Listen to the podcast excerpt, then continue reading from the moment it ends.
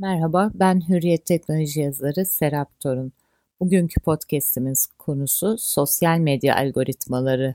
Salgın öncesi genellikle politik konularda, özellikle seçim dönemlerinde karşımıza çıkan sahte veya yanlış haber yayılımı, pandemi sonrasında hastalık, hastalığın belirtileri, Hatta e, son olarak aşı ile ilgili daha fazla karşımıza çıkmaya başladı. Özellikle de sosyal medyada çıkan bu tip haberler nedeniyle infodemik terimi hayatımıza girdi.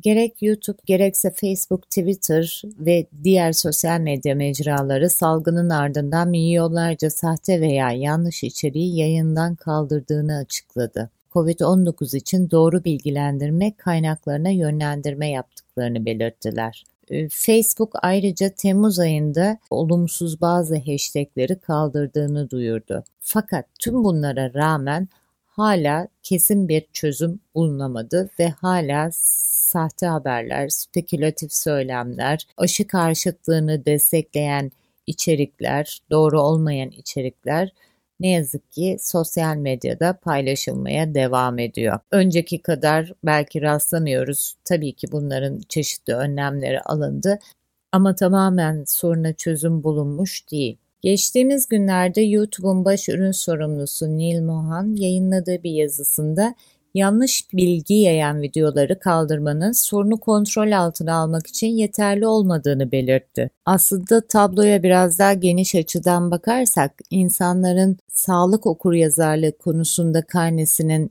kötü olması, yeterince kontrol edilmeyen sosyal medyada yanlış ve sahte içeriklerin çok olması, bunların haricinde gerçek olmayan içeriğin gerçeğe göre daha hızlı yayılıyor olması diğer etkenler arasında. Tüm bunların birleşimi sonucu ne yazık ki infodemik noktasına gelmiş bulunuyoruz. Dolayısıyla çözüm olarak da sadece çözümü algoritmalarda aramak değil, çok yönlü ele almak doğru olacaktır. Bundan evvel en basit, en hızlı yöntem tabii ki algoritmalarla oynamak gibi düşünülebilir. Fakat burada da şöyle bir durum karşımıza çıkıyor. Örneğin e, sağlık açısından aşılarla ilgili bir takım kelimeleri yasaklayıcı, söylemleri yasaklayıcı algoritmalar oluşturuldu diyelim. Bunlar dini inançlarla ilgili olanlara ya da seçimlerle ilgili olanlara, farklı konulara uymayabilir, eşleşmeyebilir. Burada da başka sorunlar çıkabilir. İlerleyen dönemde bu tip sahte ve gerçek dışı içeriklere bir çözüm nasıl bulunur?